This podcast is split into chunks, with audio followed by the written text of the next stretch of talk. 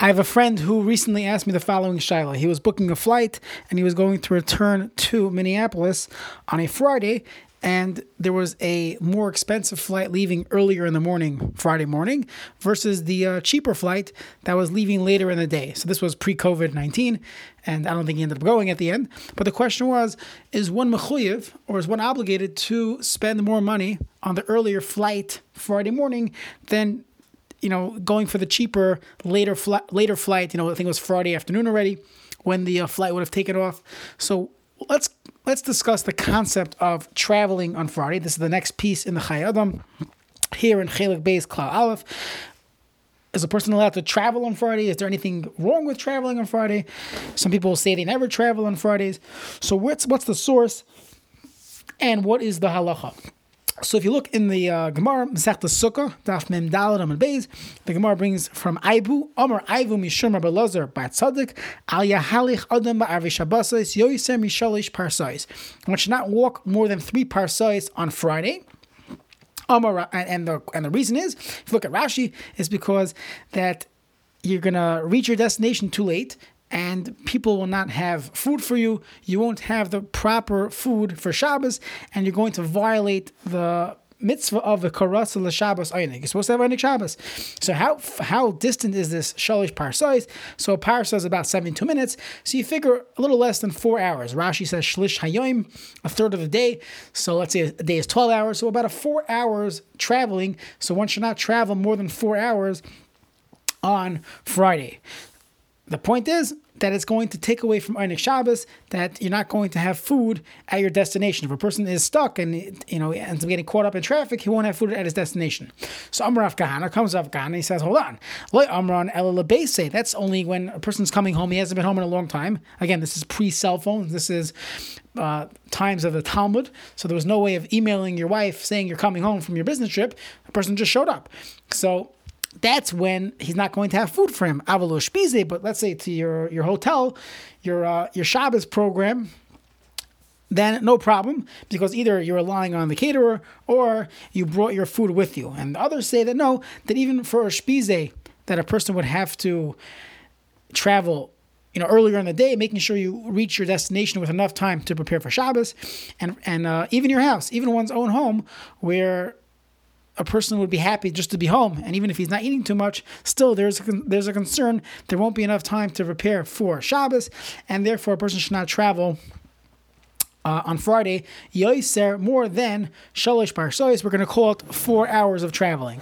So when you think about that, Halacha today, if you look at the Rambam, you look at Rashi, that's only when your host does not know that, that you're coming. So a person would decide that they're going to travel to the nearby city for Shabbos. There was no way of telling them that I'm coming. Even if you lived in uh, recent history, we had to send a letter in the mail. Okay, but if there's no phone calls, so how exactly would they know? So of course you would just show up. So when you're just showing up, and uh, some people do that today, they just show up at people's homes. If you're just showing up, so then there's a, there's a problem that they don't have enough food for you. But if you tell them in advance, so that would not be an issue. There's actually someone asked me a shiloh recently where they had a, a bunch of uh, siblings got together and they surprised their their parents. So they literally walked in five minutes before Shabbos. And the question was, are they allowed to do that? So what they did was they brought food with them. We're going to see the Biur Halacha is Mako, that if you brought food with you, you can rely that no one's to start, you know, preparing for Shabbos.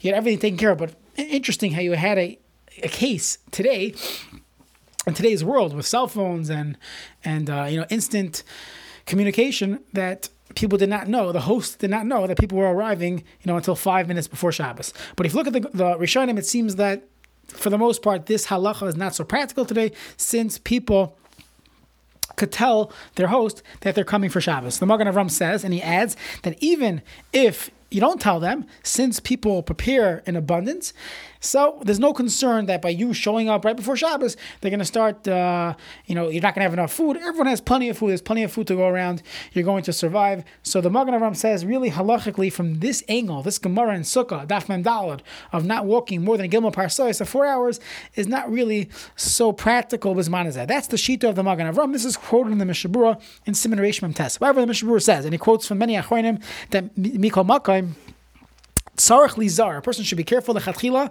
not to travel at samach erev, you know, towards when it's already starting to get you know, close to Shabbos. Why? Many times people are nechshal ubam Shabbos, and end up causing chol Shabbos. Why? First of all, the host, or even uh, your own home, when a person comes right before Shabbos, you pull up five minutes before Shabbos, even when they knew you were coming. But you come in five minutes before Shabbos, they're rearranging beds and Shabbos lamps, and the person wants to, you know, go, go run into the shower, parking cars, driving to shul. You could end up having issues of chil Shabbos by showing up literally five minutes before Shabbos. So therefore, a person should definitely show up earlier. Some of the places can say at least a half hour. A person who, who's going, you know, he's traveling to a sibling for Shabbos, still you should arrive with enough time that to just whatever is necessary to set up cribs, whatever it is, whatever needs to be done before Shabbos, you should give yourself enough time. That's first of all. Additionally, there's always the concern of traffic and you know cars breaking down, where a person would, would be stuck in the middle of nowhere, and he'd have shilas that come up, what he could do, what he could do hashmashos, and also he won't have Einik Shabbos. So therefore, the Mishnah says. V'lachein calls a yasam adam. A person should consider this via mahar lishbois afilu b'kfar. Let's say a person is traveling and he realizes, you know what, by the time I get to my destination, it's going to be very late, and I don't know where I'm going to end up. So even if it's a few hours before Shabbos, make a decision. I'm staying here, set up shop in a hotel, go purchase, you know, some grape juice or squeeze some grapes, make some wine, figure out what you're going to do for Shabbos.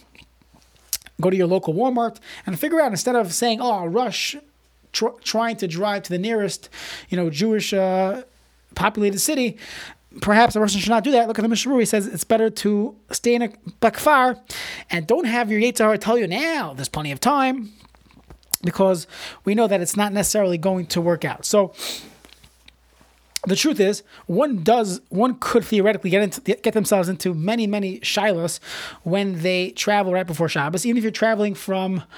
You know, uh, Flatbush to the Five Towns, or from from New York to uh, to Lakewood. If you're running a little late, some traffic on the road, a breakdown, a small accident, a person could have many shilas. So, we're not this is not the platform to discuss those shilas. There's shilas of how late can a person drive themselves. If a person's on the highway, do you just leave your car there and walk out? When Shkia comes, what do you do? Can a person call Uber, taxi?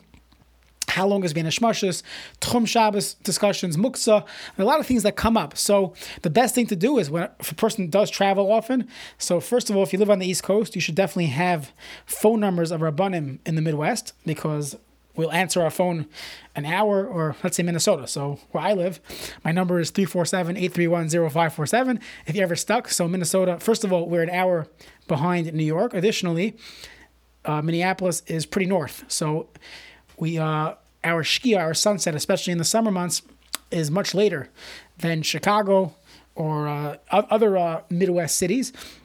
So we definitely have a later Zman. So you know, once in a while, I do get a phone call right before uh, Shabbos right before Yontif. People from the East Coast will call me, literally walking into shul. Someone recently got a ticket right before, right before uh, he got pulled over right before he was, you know, about to go to shul, and he had a few shilas regarding muksa license, so he had no one to call. It was, it was literally two minutes before before uh, shkia. So he called me.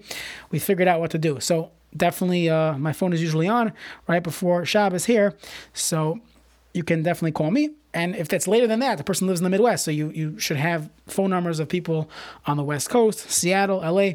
That's definitely smart to have some contacts to discuss your uh, your Shiloh if a person is stuck on the highway right before Shabbos. there are a few heterim, even when a person is traveling and he uh, he might ruin his Einik Shabbos. There's a heter of Misham Mitzvah, we're going to learn later that a person's allowed to travel a few days, allowed to go on a boat. Mishum mitzvah. So if you're doing something for a mitzvah, so that would be fine.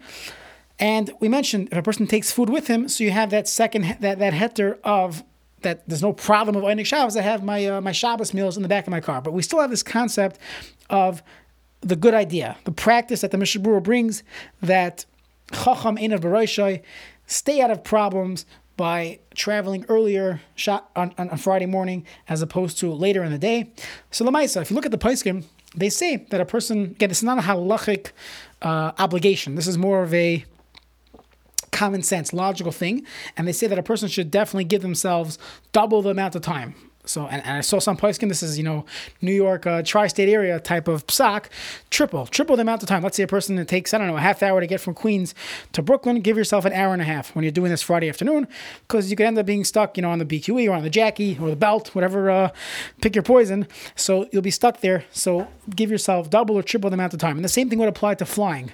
So when a person is is choosing their flight, so we mentioned in our discussion regarding Hitzah Shabbos, Shabbos expenditures, that anything that you're doing Lekavod Shabbos, any money that you're spending Lekavod Shabbos, even if it's Lekavod through the Shmirah of Shabbos, we said even buying, you know, a Shabbos lamp or, uh, you know, a, a Shabbos keeper device for your refrigerator. So the Placium say that, yeah, that's considered Hitzah Shabbos. So any extra money that you're spending to get an earlier flight, on Friday morning, one can definitely say that is for Haitzah Shabbos. And, you know, a person should consider are they taking a direct flight? Is the city that they're leaving from, is there a place for them to have a normal Shabbos if they're leaving, you know, from family going to another family? So that's not a terrible idea. How late in the afternoon is it? Are they flying Delta or are they flying a different uh, airline? Are they taking a stopover? So various considerations should be uh, thought about prior to flying on Friday. Is it the winter, summer? So one should definitely think about it when booking their flights. But from a strict halachic view, as long as there's a reasonable you know amount of time to, to get there before Shabbos, and we said at least a half hour. A person should not roll into Shabbos because that's not it's not earning Shabbos, and people could be Machal Shabbos, you know, rearranging beds and cooking food. Additionally, that's not kavod Shabbos to come in uh, huffing and puffing from from the road. So as long as a person would be able to, to do that, so they could book a flight for Friday, and people do travel on Friday. There are those that will never travel on Friday because they're concerned for this. It's also it's a nice thing to kavod Shabbos, but one cannot say that that's a chiyav obligation.